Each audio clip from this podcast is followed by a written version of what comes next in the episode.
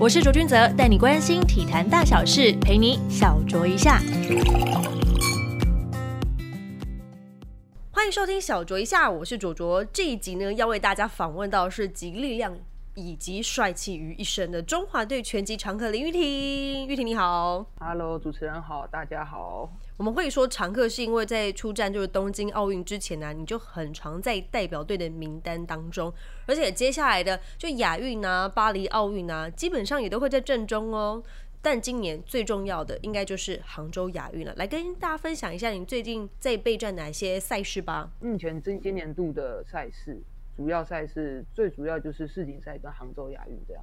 嗯哼，两个都是参加五十七公斤量级的赛事嘛？那你自己觉得，就从就是奥运回来之后，整个身体的状态有没有在更加提升呢？嗯，身体的状态当然是有一直在做提升啊，就就包含上周的一些体能检测，一一直都是有在破 BP 的一个情况下。哎呦，这样很不错哎。就是对啊，就是一直在突破自己的极限啊。而且你今年才二十六岁而已，所以我会觉得说你你还没有到达巅峰，你还可以再继续往上。真的吗？对呀，因为我我觉得全体选手差不多应该是在几岁的时候会是你们的巅峰呢？好像也没有具体那大概几岁会是巅峰期吧？大概因为有的很早他就。他就已经到达了那个状态。对，他有有的就是出道即巅峰，啊，有的是他 出道即巅峰。对，可能已经比比赛了一二十年，然后要退役前，他才拿到一个好成绩，一个巅峰这样。哦。对，所以要说要说什么时候是巅峰，其实好像也很难去评估啊。但是平就普遍来说，大概二五到三十岁吧。嗯哼。甚至到三三。女生应该会再多一点，大概三三吧。哦，因为我们知道说，大概就是棒球选手或是篮球选手，他们精华的时期就差不多是在就是二十七、二十八，然后到三十岁那之间，的范围其实是比较小一点的。哦，没想到全集其实是比较广，而且我可以认同你说的，就是出道即巅峰这件事情，就马上让人家就是认识你这样子。对，所以看每个人的调整状况。差不多吧，近几年大概就是自己最精华的时候了，感觉了。那你们今年就是在就是近最近疫情的关系呀，有没有在影响到你们的训练或是比赛？其实现在以国际来看的话，大家好像对于这疫情似乎没有那么的恐惧了，对，反而现在也开始慢慢有在开放一些赛事可以让我们参加，反倒是台湾会对于这个。疫情的比较敏感呐，嗯，对吧？然后就会可能邻近的国家有开放一些赛事，那可能会还是会比较谨慎评估，才会决定让我们要不要去参加这个赛事。就是跟疫情前比起来的话，其实差别还是很大的，对啊。哦，所以你们要出国，现在还是要交就是。你们的一些计划书吧，比方说你们去到那边旅馆住哪，然后你的隔离计划以及回来的状况，对吧？对，要交一个防疫计划。嗯嗯嗯。原本只是上礼拜刚结束的泰国公开赛，原本是决定要去的。对啊。但是因为回来关于就是训练的部分，可能就是我们的饭店啊，可能没有到有那个空间可以让我们训练，就等于说你只能在房间里面。就是在那种稍微动一下训练，那那其实对于我来说，因为我打五十七公斤需要呃控制体重，那我等于说这个赛事回来之后，我都十天都关在这个小房间里面，没有办法很有效的达到一个体能训练啊或者强度的训练，那其实对于我接下来的世锦赛其实是相当有难度的啊，所以后面就觉得哦，不然就先。放弃这次这个赛事，好好专心的备战世锦赛，这样。哦，原来是这样子，因为我们看到就是念琴他有去比就是泰国这一站嘛，就想说，哎，那其他的选手呢？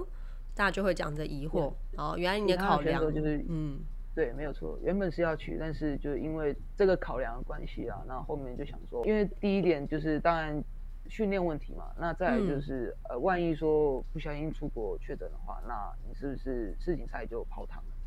哦，所以还是小心谨慎为上，最主要的大目标就是世锦赛跟亚运两个要放好。对，就是还是以大目标为优先啊。嗯哼，好，我们要聊回到就是你一开始接触到拳击这项运动，虽然我们其实看到你的名字在就是体育新闻上面已经非常非常多年的时间了，虽然你尽管才二十六岁，但因为就是成名的甚早，那想问问说你一开始为什么有这么多的运动项目可以选择？那你选择了拳击这件事呢？嗯，一开始其实自己选择的。不是拳击，一开始自己就是训练的项目是田径。哦，嗯，是田径。而且当时就是国小开始训练，那当时我的身高也不足一百四。你说你国小身高不足一百四？对，就是就是很矮啊。那时候比同年龄人都还要矮。嗯，但是我参加的项目却是先以跳远、跳高为主。这些应该是有一些身高优势的哦。对对对，但是后面我才改，就是变成短跑，就是六十八十、一百啊、两百这样，这种这种项目。嗯哼，成绩算还在新北市也有个前八吧，大概。那还不错啊。所以你一开始是比较喜欢跑步就对了。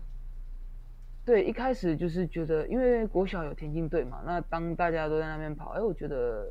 哦，我是自己算是一个蛮有速度型的，就是人类，那就会想说，哦，有没有有一天有没有机会可以成为就是像波尔特这样的选手啊？然后就跑得很快，在体育殿堂上面奥运，然后有一个很好的发挥表现啊。就后面练了一段时间之后，直到国小要毕业，开始要抉择了嘛。那当时就是考量到没有学校来。就是来招募你吗？对对对，然后又又思考到自己的成绩可能不是那么的顶尖，就是可能新北市有名，但是全国可能排不上这样。然后后面想说啊，那就好好的好好的读书。妈妈就希望说我好好的读书，不要再碰体育。谁知道我的骨子里就是静不下来，好动好动。对对，好动静不下来，那就到了。国中有社团，我就先加入了拳击社团。因为从小就看到，就跟哥哥一起看卡通嘛，然后第一神拳就对于哎拳击这个项目开始有一个了解，然后有一个想象，那就想说不然去玩看看好了，就加入了社团，后面又被招募进去到小队，然后就一路到现在。所以你会走上拳击这条路，完全是因为家里的就是哥哥让你走上不归路。嗯，也不完全是啊，因为我其实也自己就是跟着看这个卡通，也就对这个卡通也蛮有兴趣的。嗯，毕竟热血漫画嘛，就是看的就是总是会让人热血沸腾、血脉喷张的。嗯哼，所以你就因为就是接触了拳击，所以才到就是英歌国中就读这样子。对，没有错，应该说是先到英歌国中，嗯，然后刚好我的启蒙教练曾教练来到这个学校。所以我算是他的第一批的选手，这样。哦，就算是怎么说呢？命中注定了，你们就是要练这一条路，可以这么说吧。他刚好来，然后我刚好那时候就读学校。对耶，真的是这样。说起来好像蛮巧的。对啊，不过你跟看漫画跟看就是卡通，到你真的进入到训练，应该完全不一样的层级呀。有哎，其实刚开始进去的时候。我们的那个训练场，就是有点像仓库啊，我们称之为白宫，因为它外面就白色的，然后我们就称之为白宫。然后进去就看到，哎，奇怪，怎么破破烂烂？然后全套都是那种，全套就是那种很旧，然后拿起来戴又很臭的那种。Oh my god！怎么会跟我想象的不太一样？后面就是开始。有点成绩，开始就是经过教练的争取啊，然后开始有一点资源，就是有新的器材啊、全套啊，重点是新的全套。对，重点是新的全套，要不然那个哎流手汗什么都蛮臭的。对，没有错。所以就从那个时候就开始一路练到了现在。你那个时候在国中的时候，因为老实讲，说实在，很多的运动项目都会是从国小的时候就开始进行专项的训练，但因为你是到国中的时候才开始接触到拳击，然后进而到正式的训练上面，你会觉得说你真的出去比赛的状况会跟其他人落差很大吗？嗯，其实不会，因为以台湾的状况来说，就是练拳击都是从国中才开始，嗯，除非你。你的家长是教练，就热热爱拳击才会去过的。嗯嗯嗯，除非就是他以前就是有接触过，他才会让小国小就去接触拳击这样。不然其实以台湾的现况来说，基本上你要接触拳击都大差不多都是在国中。嗯，对。那因为这个就是教练也有思考到这个问题，所以其实他一直很想要努力的去向下扎根，从。国小开始做起，甚至他不用说要办比赛，不用对打，其实就是以一个什么夏令营的感觉，先是有一个全对夏令营，然后全级有氧的方式，透过这些方式先先招募到一些选手嘛，然后再从这些选手招募到一些比较优良，就是比较好的一些人才，那来训练，其实这会对后续在培训的工作来说，会是一个事半功倍的效果。嗯哼。因为我们知道说，其他的运动项目像是棒球，它一定是从少棒就开始打起，少棒就是国小那个阶段嘛。那每个每个运动项目它有不一样的，就是身体的素质的要求。体操其实也是很早就开始去做训练。那在台湾就刚好拳击是目前都还是从国中才开始起步，所以教练其实也有想法，就是趁着这一波大家对于拳击的关注，或许有机会可以再往下找一些璞玉上来这样子。对，没有错。其实教练的想法蛮超前部署的。哼，对，真的必须要超前部署哎，因为你知道现在少子化的原因，然后大家不一定会去练拳击，因为他可能会去喜欢篮球、游泳、体操之类的。应该说是不见得会练体育。对，没错，是这样。因为少子化嘛，那就会比较宝贝这些小孩，不希望他们去练体育受苦。哦，对，这也是真的，尤其又拳击又是一种高张力，而且。常常会有一些运动伤害的这个高强度运动，对对对，但是其实这些运动伤害跟其他球类比起来，其实我们的运动伤害没有那么的，没有那么危险吧？没有那么危险吗？看似看似危险，但其实实际上你不会有他们这么严重的程度，不会到达他们那种严重的程度哦，不会动不动就哎一个不小心就骨折啊，或者是落。脱臼之类的，就我们顶多就是一点鼻鼻青脸肿嘛，那了不起就是流一点鼻血嘛，新陈代谢一下。对对对，但是讲白了，你如果说万一你哪一天在外面遇到就是球棒队的，你也可以自我保护。这我觉得可以打破一些就是一般人对于拳击看起来比较暴力、容易受伤的一种就既定的刻板印象了。谁说打拳击比较容易受伤？没有，打篮球比较容易受伤。我上个礼拜就受伤了，对，一不小心就拐到脚。嗯，对啊，一不一不小心就脆胸了。对对对，其实我们伤跟他们比起来，其实真的不算太严重，而且受伤几率也不多了。只要你有做好教练给你的就是基本要求，就是动基本动作训练练好就没问题。对啊，因为其实，在拳击场上最重要的是要保护自己的内部。嗯，对，就是你要先，就应该说是所有竞技项目都一样，你要先，你要先学会那个项目之前，你要先学会如何保护自己。嗯，这点蛮重要。就比如说，就像楼道，你要先学会摔人之前，你要先学会被摔，被摔，然后护身倒法嘛。嗯，那其实我们拳击也是这样。嗯你要打人之前，你要先学会如何挨打。不是说挨打就是傻傻被挨打，就是哦，你要想到一个办法，可以就是，哎，这个拳可能来的时候有一百趴的威力，但是到你身上可能只剩下十趴，这就成功了。嗯，但是我们就是比较高阶的选手，练到后面，其实我们会把手放下来，因为我们对于这个距离的掌控会比较高，比较比较成熟了，然后我们也可以用这样的方式吸引对手攻击。那我们去反击他。嗯，这是就是练到比较高阶一点的拳击选手会的会用的一些方式。呵呵，这就是我们自己在看比赛，就是比较不一样的地方。因为一般出街者在练这个部分的话，还是要把防守做好哦，不要就是傻傻的真的把手放下来。那你练到现在，你你觉得拳击最让你喜欢的地方是什么？我觉得他就是永不服输嘛，那勇往直前的那种精神。要怎么说？永不服输就是，哦，我们在场上假设被打、被挨打。就是挨揍的时候，那我们要想办法还击嘛。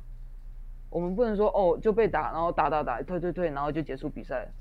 那我们下来自己也不甘心了，我们就会想要哦，我我既然被你打中一拳，我要还你十拳、两拳、三拳，甚至十拳。至少至少我被你揍到，我我也不能让你好过啊这样。对啊，不能傻傻被揍啊。嗯嗯嗯嗯嗯。然后还有就是因为拳击嘛。你想要打到人，你就必须要往前，就是当对手出拳来的时候，你要往前去面对那个拳，然后闪躲，去攻击他，甚至挡完反击他。现在我们办法打到他。现在你讲的那个就是动作啊，其实都是一眼瞬间，很快，你就必须要做出反应的。因为我近距离看过就是拳击的赛事嘛，然后都是他们是比较玩铁笼里的那一种，比较。快接近肉，对，那我就会在现场观看的时候，我会跟着选手感受到那种很窒息的那种气氛。因为虽然说短短的几分钟的时间，可是好像他们已经打到快没有办法喘气的那种状态。那拳击选手，尤其是那种高张力，你必须真的是一对一跟人家定勾机的那个状态。那这个整个过程怎么样去调配自己的节奏？你有曾经遇过，就是你真的遇到这个选手，然后你不知道该如何是好的状状况吗？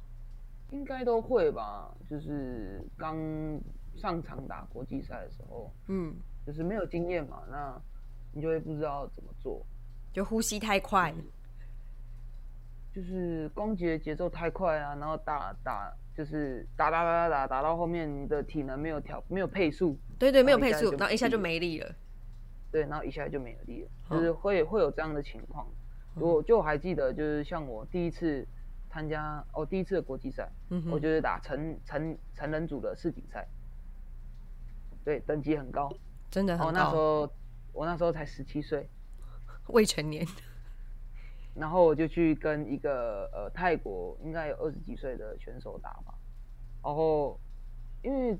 刚出去嘛，初出茅庐，就是不知道说哦，这个谁强谁弱嘛。那上场就是想办法拼嘛。那因为我们那时候还是以一个打点制的，就是有得分打到就是有得分嘛，连线就得分。对，那我们那时候打完第一回合，我还还记得三比三平手。嗯哼，对，那那就代表说，哎，其实我们实力差不多。直到第二回打打打，一不小心吃到对手的一个重拳。哎，重拳打到之后，突然我就懵了，就慌了，就不知道怎么打了。然后后面就乱拼啊，乱拼啊。然后对手又很有经验，泰国的拳风就是哦，会夹、会抱、会扭，会用一些身体的技巧去化解你的攻势。然后到后面就自己把自己搞得很累。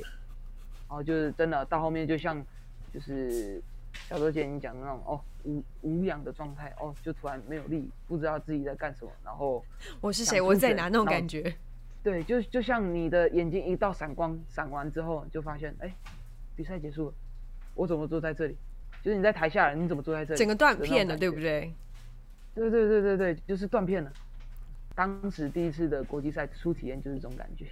也不错哎，我觉得如果你初体验就已经受到这种断片的震撼教育的话，你就会知道接下来该怎么调配了。教练就会说：“再不调配啊。”也不是哎，其实因为当下教练就是叫我哦，继续进攻，继续进攻，因为我们教练的风格就是这样，他说：“再攻，再攻，继续攻。”然后我就攻攻攻到后面啊，因为对手真的是太有经验，就一直频频化解掉我的攻势，那我后面就把自己搞得很累，就啊。就整个人就就哦，进入到一个无我的状态了，就无我。对我已经忘记，我已经不知道我在干嘛。然后画面一转，奇怪啊，我怎么坐在休息室的椅子上？刚刚到底发生 发生了什么事情，自己都搞不清楚。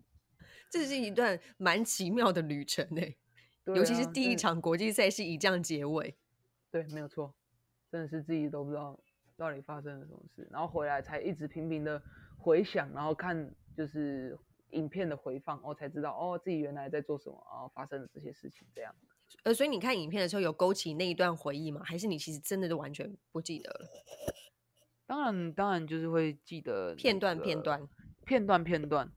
嗯，尤其是就是被打到闪白光那一下，就是会印象深刻。对，印象深刻。真的是这样子，哎，不过刚刚提到教练这个部分呢，你从国中开始，其实教练就帮你进入一个无性别的训练。我的解读是啊，就不管你是男生还是女生，你都必须要一样好。那你自己觉得在拳击上面，你个人的优势在哪边？努力吧，我比就是比别可能比别人要更付出的多一点。对，那就是才有办法有这种回报。就比如说像同龄人，他可能这时间就是假设队友啦，他可能假日就是哦，就想着要出去玩啊，或者是甚至是请假出去玩。但是我的想法就是哦，我不能因为什么事情而耽误了训练，我不能请假，然后假日就是好好休息，在家休息，然后不不要乱到处乱跑这样。基本上我从以前到现在，基本上比赛都是呃训练都是全勤的，只要有训练，没有缺席过。会一定会有，但是那都是算少数。嗯哼，对，大概手指都算得出来了。不过你这样子这么自律的情况之下，你会不会交不到什么朋友啊？啊，会，但是以前就会觉得说重心都放在拳击上面，其实就会觉得说。呃，你的朋友就是队友这样子，对，可以这么说。甚至是我的队友都跑，我假日都出去玩了，他们找我出去玩，我却没有跟他们出去玩。可能说是宅吗？但是也也不会，也也不是吧。就是每个人的选择不一样。就是我可能我那时候我就很专心的，呃，专注在拳击的训练上面，所以我才能有现在这样的一个收获。嗯哼。因为很有一些选手会说，在训练的过程当中，他们会觉得很辛苦的地方是，他看着同年龄人、同学之间都可以相约去唱歌啦，然后去看电影，或者是去哪里玩啊，就会觉得很羡慕。那为什么自己要去牺牲掉这些时间？有大概有三分之二的选手会曾经有过这样的想法，在你身上有发生过吗？我觉得这种想法一定会有，就会觉得说，比如像。寒暑假大家都在休息，都在玩乐，为什么我们还要来学校训练，还要被折磨的这样到吐，甚至到吐这样，就会觉得说为什么？然后后面就又会觉得说，因为我们有了这段的付出，现在看起来就是我们现在因为有了这段的付出，比多他们多付出了一点，那以至于我们现在的成就可能会比他们要来的多一些。甚至是来得早，嗯对啊，就是会有很多人说，哎，他这个年纪就已经在就是奥运了，那我那个时候我在干嘛？对，没有错，嗯哼，会会有人这样说，那我那那就是反过来问嘛，就是哦，那时候我们正在努力训练，那那时候你在干嘛？嗯哼，对，就是这是一种嗯一个正相关的关关联性啊，这样，哦。那那你自己身为台湾就唯一跨三个量级五一五四五七都有夺牌记录的选手，这其实真的很不容易，因为这个体重的控制就是一个难关了。你必须要不断的去面对像不同层级的对手。你觉得这当中最困难的，除了就是让自己的体重控制在那个量级之外，还有没有什么是最麻烦的地方？嗯，我觉得最辛苦应该就是以我来说啦，最辛苦应该就是体重控制吧。嗯，那会想要跳量级的问题，主要原因也是因为体重控制啊。毕竟我一百七十五公分，那我还下去打五十一公斤，这比 model 身材还 model 了吧？真的太瘦太瘦了，我都没有五十一了，我一百五十八公分。然后像像我现在就是大家看到我现在的样子，在看到我那时候的照片、比赛的照片，就会觉得那时候真的不能看，太丑了。现在才有 长点肉，是不是？对，长点肉才比较好看。大家说哦，你以前那时候太丑了，瘦成那样能看吗？所以算是对于量级选择是 OK 的。对，但是 OK 的。但是你挑量级，你要承受的问题，当然就是说，哎，你的对手的实力强度当然就是提升了嘛。嗯，对。因为我这个身高优势，我下去，我只要体重控制的好，我下去五十一，基本上我有身高的优势。然后我打人，只要我体重控制的好，那我我身体不要虚掉，我打人有那个 power 还在的话，那其实五十一公斤的选手他吃到你的拳，他是会怕的。但是到了五十七，因为你是从下面跳上来的，你的拳可能对他们来说就只是一个海绵。差这么多，就不会有畏惧的感觉。那你就要后续，你就是要一直去增进你的一个肌肉的强度啊，你的身体的力量啊，你身体的抗衡性啊，你要做好，你才有办法在五十就是向上跳的量级当中，才能保有更大的优势。嗯，我记得你是在二零一八开始转到五十七公斤量级，对吧？应该说是二零一八。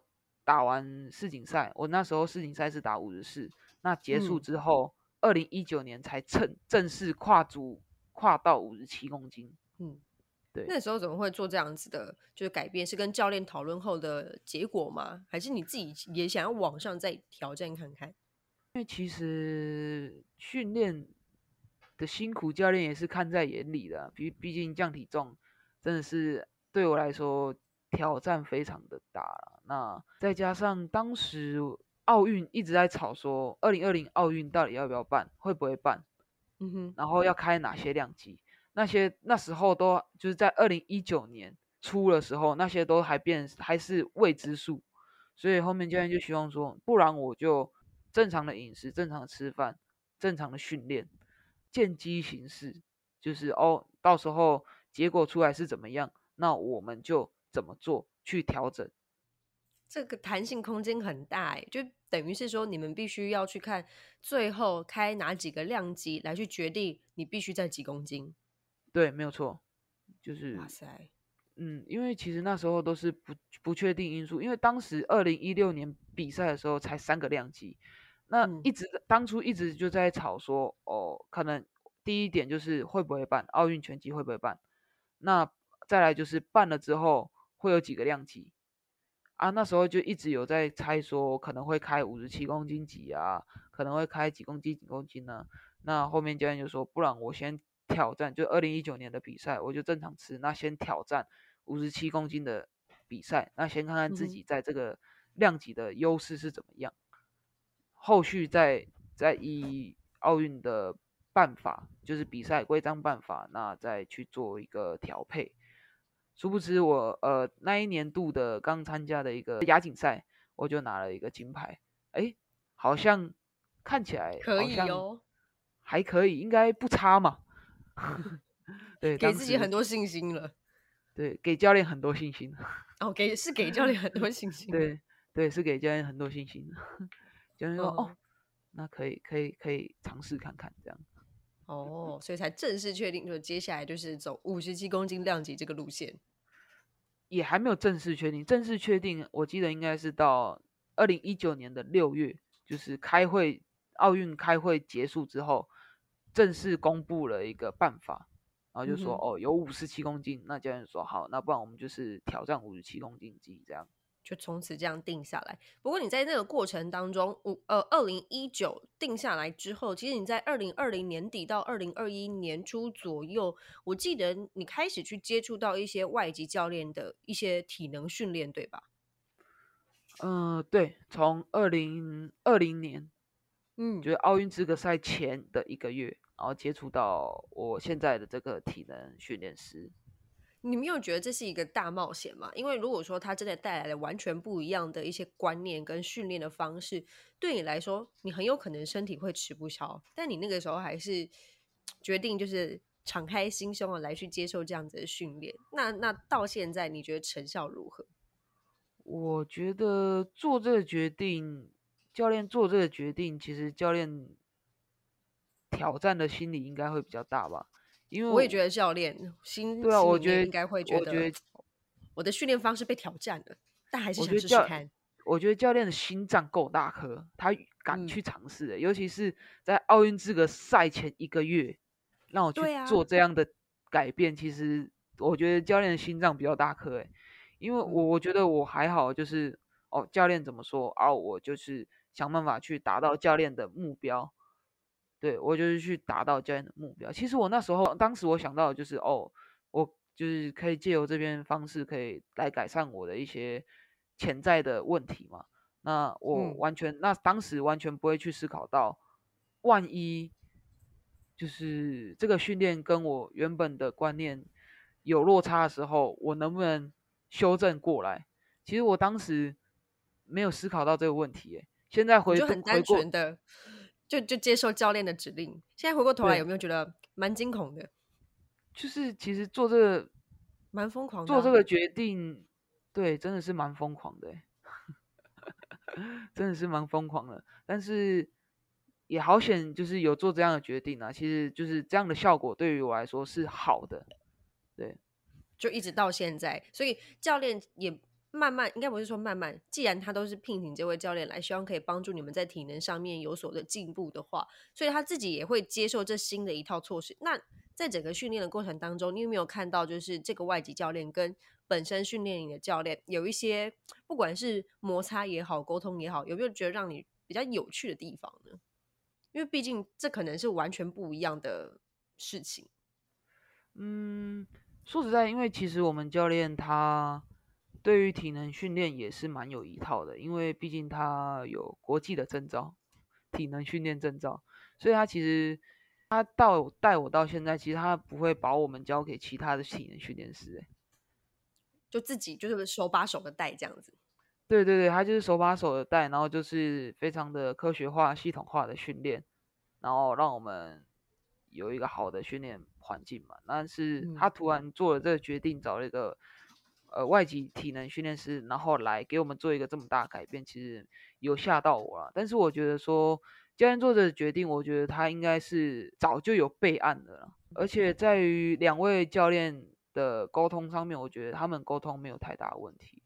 就是以我就是讲以前到现在，可能呃我们教练就会觉得说，这个外籍教练他给的呃训练菜单可能就是重量啊，怎么都这么的轻啊。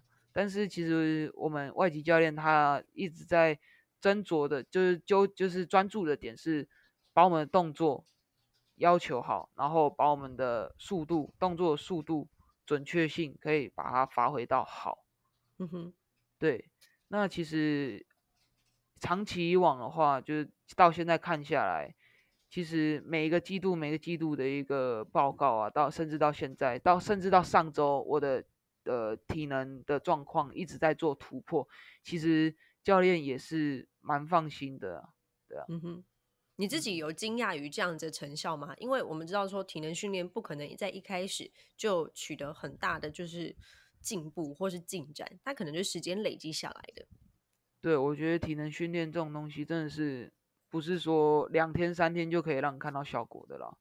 对，这种东西就是要长时间的累积，累积到一段时间之后，你才有办法爆发出来。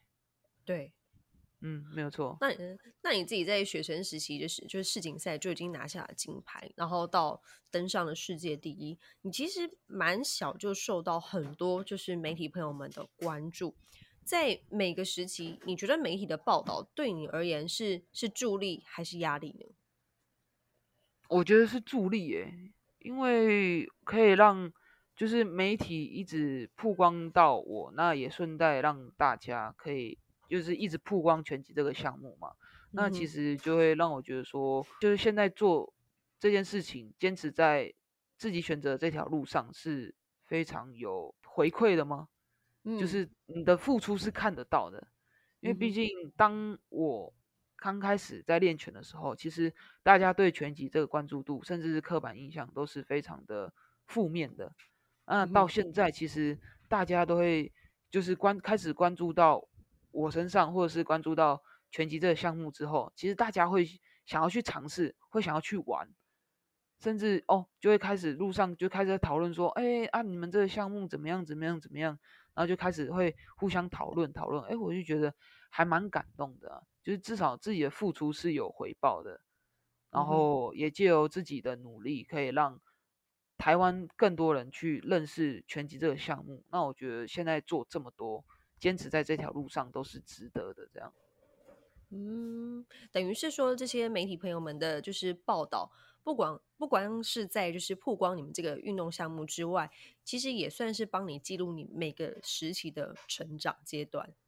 就可能在哪个赛事啊拿下了什么样的奖牌啊等等之类的。可是，在去年冬奥啊，其实在这去之前呢、大家对于你跟念琴就两位选手在拳击项目上面呢是非常非常高的期待。但你你是在十六强止步嘛？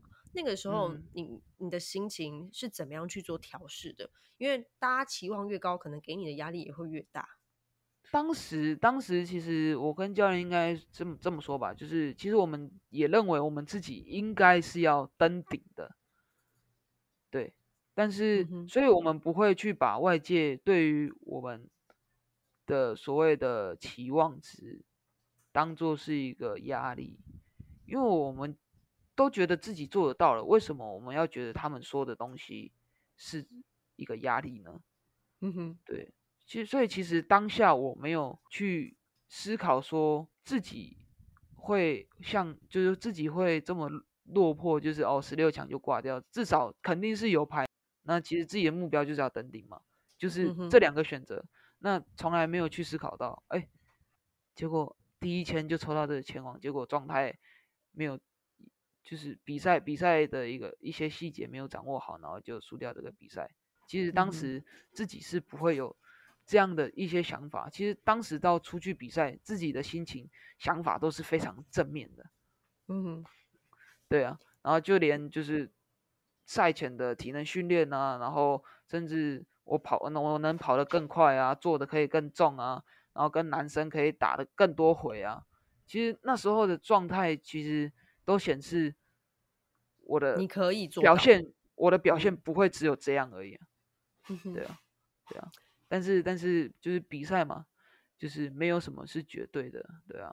回过头看，就是哦，既然事情已经发生，我们只能去接受它。那后续就是把这些问题把它揪出来改善之后，我们再尝试，再去嗯挑战它。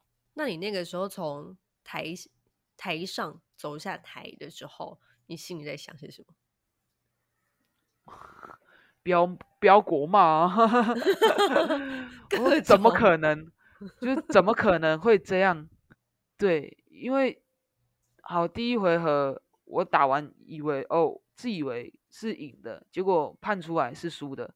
那后后面我就是没有其他策略了嘛，策略就是一直进攻嘛，就往前往前攻击嘛，全力开轰啊。那、就是第二回我也成功扳回来嘛。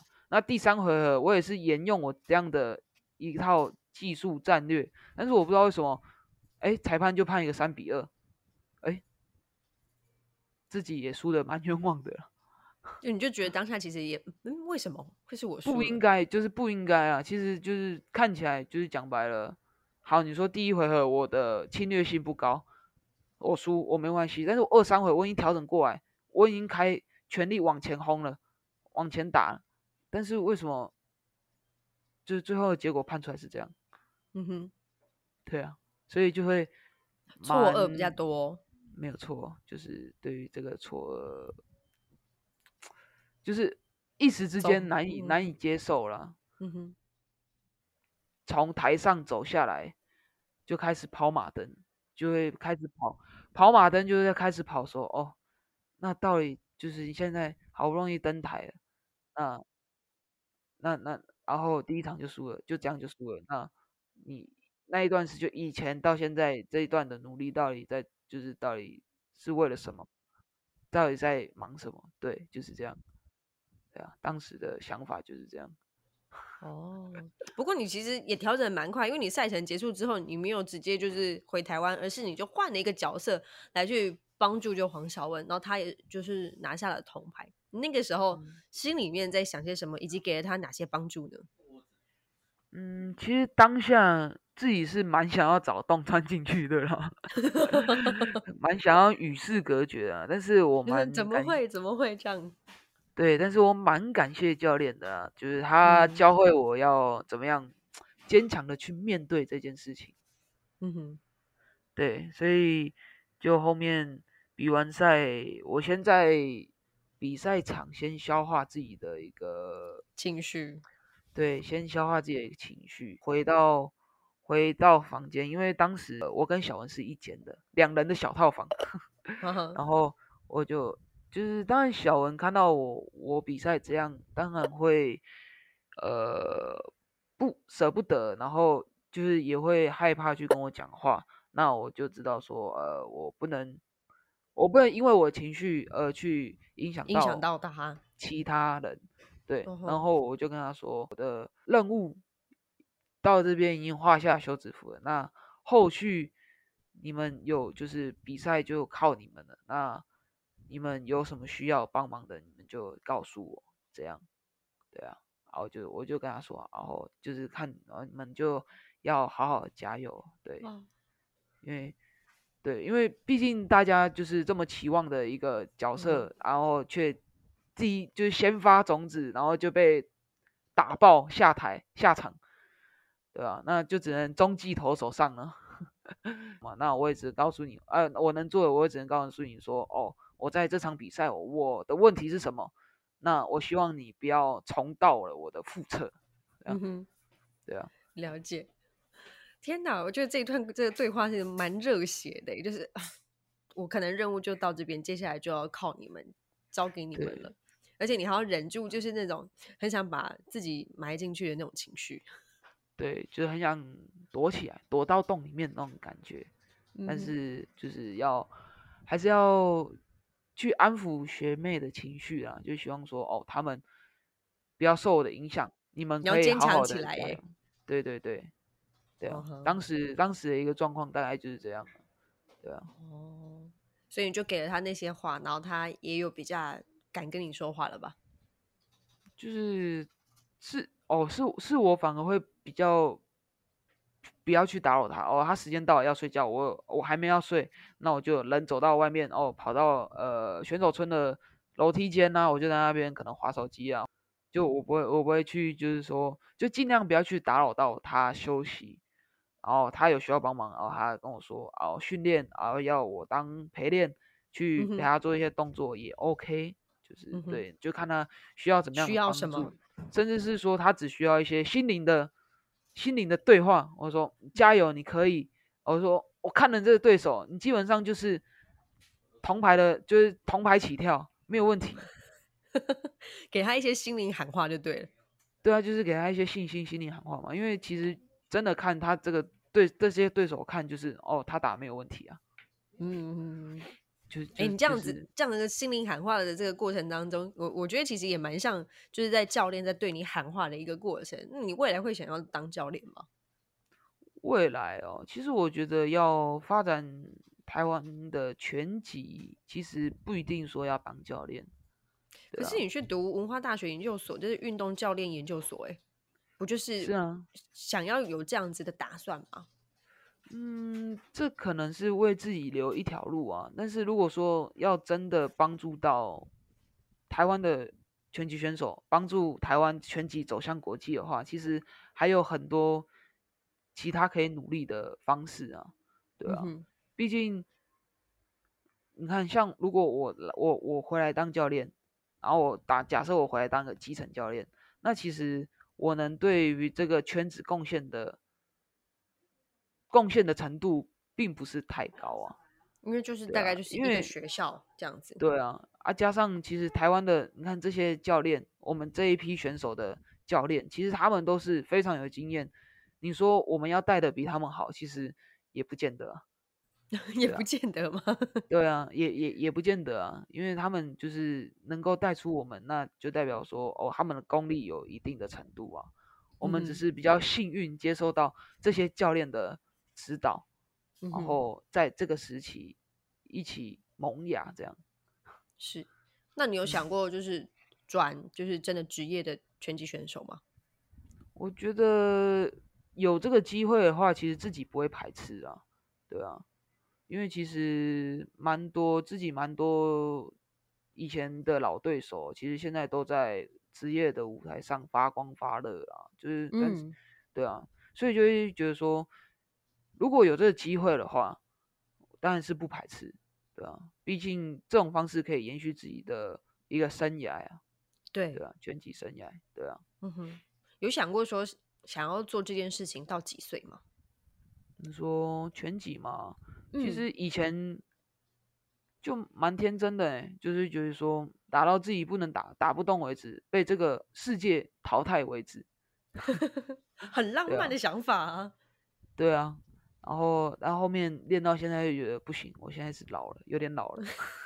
才二十六，不是，现在回来国国高中这群学弟，平常训练他们都没有这么杀红了眼，然后看到我就好像我欠他们几百万一样，每个上来都杀红眼要揍我。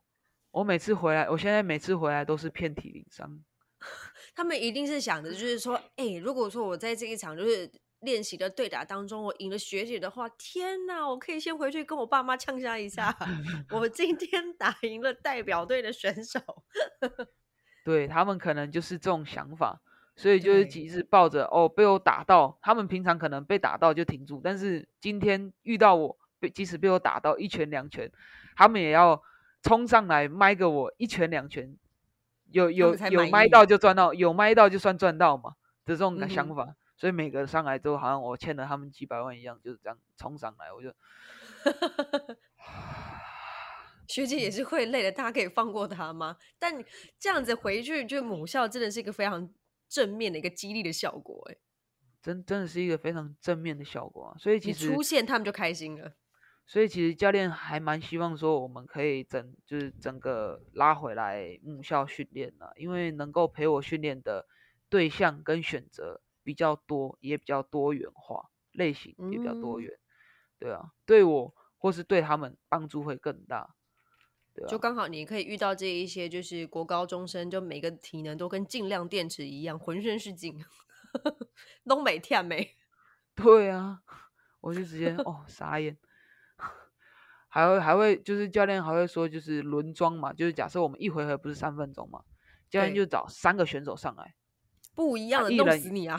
对，一人一分钟，嗯哼，嗯啊，每个上来就是开轰、开打、开拼，就乱打，怎么样弄，反反正只要能打到我都好，然后就被他们搞累，累得半死。就教练真的也是蛮狠的耶。选手也会啊，他们自己就说：“哎，我上去，我先把学员弄累啊，再来就换你，然后你完了之后再换，怎么弄怎么弄，还长战术哎、就直接在你面前讲这个战术，然后就说你们可以放 放过我吗？你们给我零卡差不多哟。对啊，这真的是一个蛮好的那种教学相长的一个方式耶。当然，教练也是蛮虐待你的啦。嗯，差不多吧，就是这种想法。好，那最后我们要来不免俗的，要来问一下我们每个体育记者到最后都会想要问的问罐头问题：你今年亚运的目标是？妙目标当然是突破上一届的成绩嘛，上一届是铜牌，那这一届当然就是往上去，只有突破了才有算成长嘛，对，没错。对啊，还是其实我跳量级拿到同样颜色也算成长，也是可以哦，也是 可以跳量级，但我还是希望就是不行啊，还自己自己还是希望再上去一以，点啊。当当然，但是当然就是自己对自己的期期许跟目标，当然就是尖就是最顶尖的那个位置嘛，对啊，嗯，所以接下来就是世锦赛，再来就是今年非常重要的亚运这件事情了。对啊，没错但目目目前的目标当然是会希望说世锦赛可以先达到登顶嘛，那嗯再来就是亚运。世锦赛都登顶了，那亚运还会远吗？对啊，当然啊，跟大家分享一下世锦赛是几月几号，在哪里比赛？我们五月五号出发，呃，五月九号比赛到五月十九号吧，在土耳其，非常遥远，这到时候那个防疫计划书又要交厚厚的一本了。对，非常厚，好，希望大家可以持续关注。嗯，没有错。今天非常谢谢，就是玉婷的分享，也预祝你接下来的训练跟比赛都可以非常的顺利，然后在土耳其的世锦赛以及我们接下来的亚运都可以有更好的成绩。没问题。听众朋友们呢，也可以就是持续来追踪关注一下我们林雨婷的 IG 账号，来帮她加油打气哦，因为她非常常分享她自己的生活点滴。对，非常感谢大家今天的收听，也非常感谢雨婷的分享。我们要下次见 喽。OK，拜拜。